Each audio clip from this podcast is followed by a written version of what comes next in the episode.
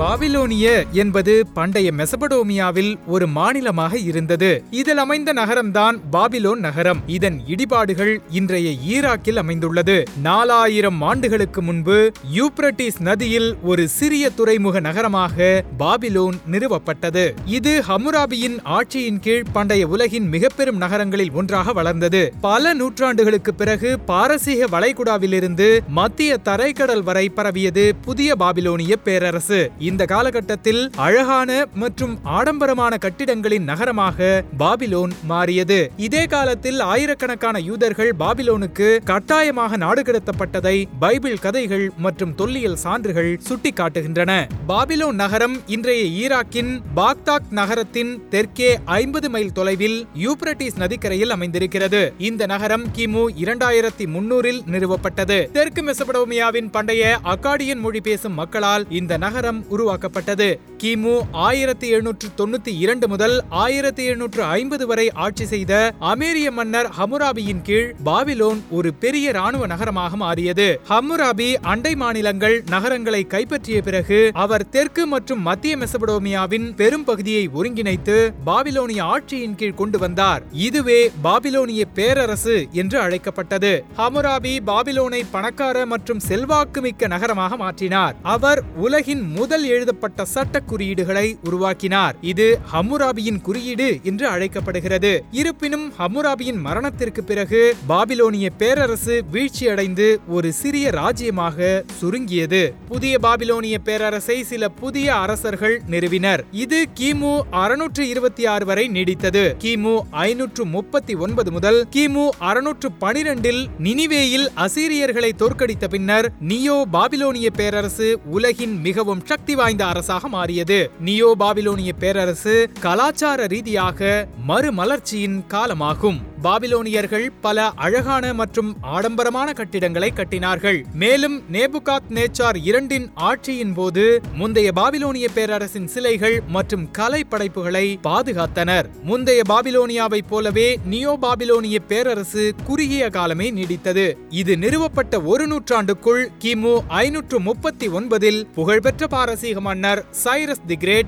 பாபிலோனை கைப்பற்றினார். பாரசீக கட்டுப்பாட்டின் கீழ் வந்ததும் பாபிலோனின் வீழ்ச்சி முடிந்தது. கிமு ஆறாம் நூற்றாண்டில் யூத ராஜ்யத்தின் மீதான பாபிலோனிய வெற்றிக்கு பிறகு நெபுகாத் நேசர் இரண்டு ஆயிரக்கணக்கான யூதர்களை ஜெருசலேம் நகரத்திலிருந்து அழைத்துச் சென்று அரை நூற்றாண்டுக்கும் மேலாக பாபிலோனில் சிறைப்பிடித்தார் பிறகு நியோ பாபிலோனிய பேரரசு வீழ்ந்த பிறகு பல யூதர்கள் ஜெருசலேத்திற்கு திரும்பினர். சிலர் பாபிலோனியாவிலேயே தங்கினர். யூத சமூகம் இரண்டாயிரம் ஆண்டுகளுக்கு மேலாக அங்கு செழித்து வளர்ந்தது. பலர் ஆயிரத்து தொள்ளாயிரத்து ஐம்பதுகளில் புதிதாக உருவாக்கப்பட்ட யூத நாடான இஸ்ரேலுக்கு இடம்பெயர்ந்தனர். பாபிலோன் நகரம் எபிரேய மற்றும் கிறிஸ்தவ வேத நூல்களில் அடிக்கடி சுட்டப்படுகிறது. கிறிஸ்தவ வேதங்கள் பாபிலோனை ஒரு வில்லன் போன்ற நகரமாக சித்தரிக்கின்றன.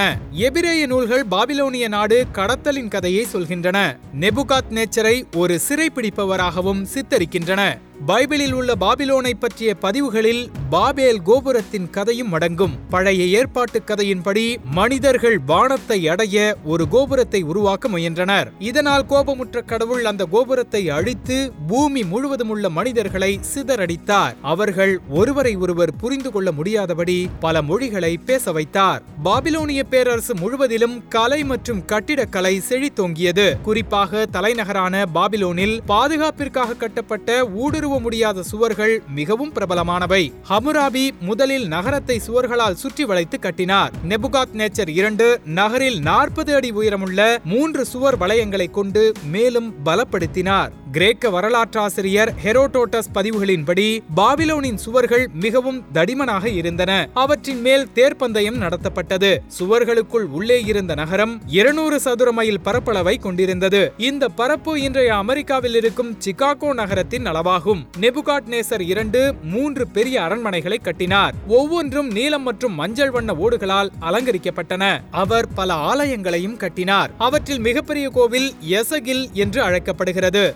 இந்த ஆலயம் இருநூற்று எண்பது அடி உயரம் கொண்டது. அதாவது கிட்டத்தட்ட இருபத்தி ஆறு மாடி அடுக்குமாடி கட்டிடத்தின் அளவு. பாபிலோன் என்றாலே நினைவுக்கு வருவது அதன் தொங்கும் தோட்டங்களாகும். மொட்டை மாடிகளில் மரங்கள் புதர்கள் பூக்கள் மற்றும் செயற்கையான அருவிகள் போன்றவை இருந்தன. இது பண்டைய உலகின் ஏழு அதிசயங்களில் ஒன்றாகும். இன்னும் தொல்பொருள் ஆராய்ச்சியாளர்கள் தொங்கும் தோட்டங்கள் குறித்த ஆதாரங்களை மிக குறைவாகவே தந்துள்ளனர். அவை எங்கு இருந்தன எப்போது இருந்தன என்பது தெளிவாக தெரியவில்லை. சில ஆராய்ச்சியாளர்கள் தொங்கும் தோட்டங்கள் இருந்ததற்கான ஆதாரங்களை கண்டுபிடித்துள்ளனர். ஆனால் பாபிலோனில் இல்லை அவை உண்மையில் மேல் மெசபடோமியாவில் உள்ள நினிவே நகரத்தில் அமைந்திருக்கலாம் என்று கூறுகின்றனர். பாபிலோனின் உள்நகர நுழைவாயில் இஷ்தார் கேட் என்று அழைக்கப்பட்டது. இது பிரகாசமான நீல நிற செங்கற்களால் அலங்கரிக்கப்பட்டிருந்தது. புத்தாண்டை கொண்டாடும் மதச்சடங்குகள் பொருட்டு நடத்தப்பட்ட பெரிய ஊர்வலங்கள் இஷ்தார் கேட்டில் இருந்து துவங்கி சென்றன. ஜெர்மன் தொல்பொருள் ஆராய்ச்சியாளர்கள் இருபதாம் நூற்றாண்டின் முற்பகுதியில் இந்த நுழைவாயிலின் எச்சங்களை தோண்டி அசல் செங்கற்களை கண்டெடுத்து பெர்லினின் பெர்கமோன் அருங்காட்சியகத்தில் வைத்திருக்கின்றனர். சதாம் ஹுசேன் உயிருடன் இருந்தபோது ஈராக் அரசாங்கம் பாபிலோனிய இடிபாடுகளை அகழ்வாராய்ச்சி செய்தது. நெபுகாட் நேச்சரின் அரண்மனைகளில் ஒன்று உட்பட பண்டைய நகரத்தின் சில அம்சங்களை மறு கட்டமைக்க முயற்சித்தது. இரண்டாயிரத்தி மூன்று ஈராக் படையெடுப்புக்கு பிறகு அமெரிக்க படைகள் பாபிலோனின் இடிபாடுகளில் ஒரு ராணுவ தளத்தை கட்டியது. ஐக்கிய நாடுகளின் கலாச்சார பாரம்பரிய நிறுவனமான யுனெஸ்கோ இந்த தளம் தொல்பொருள் தளத்திற்குரிய பெரிய சேதத்தை ஏற்படுத்தியதாக அறிவித்தது. இந்த தளம் இரண்டாயிரத்தி ஒன்பதில் சுற்றுலா பயணிகளுக்காக மீண்டும் திறக்கப்பட்டது. கிட்டத்தட்ட இரண்டாயிரத்தி ஐநூறு ஆண்டுகால வரலாறு கொண்ட நகரம் உலகிலேயே வேறு எங்கேயாவது இருப்பதற்கு வாய்ப்பில்லை எனும் அளவிற்கு பாபிலோன் நகரம் புராதான பெருமையுடையது.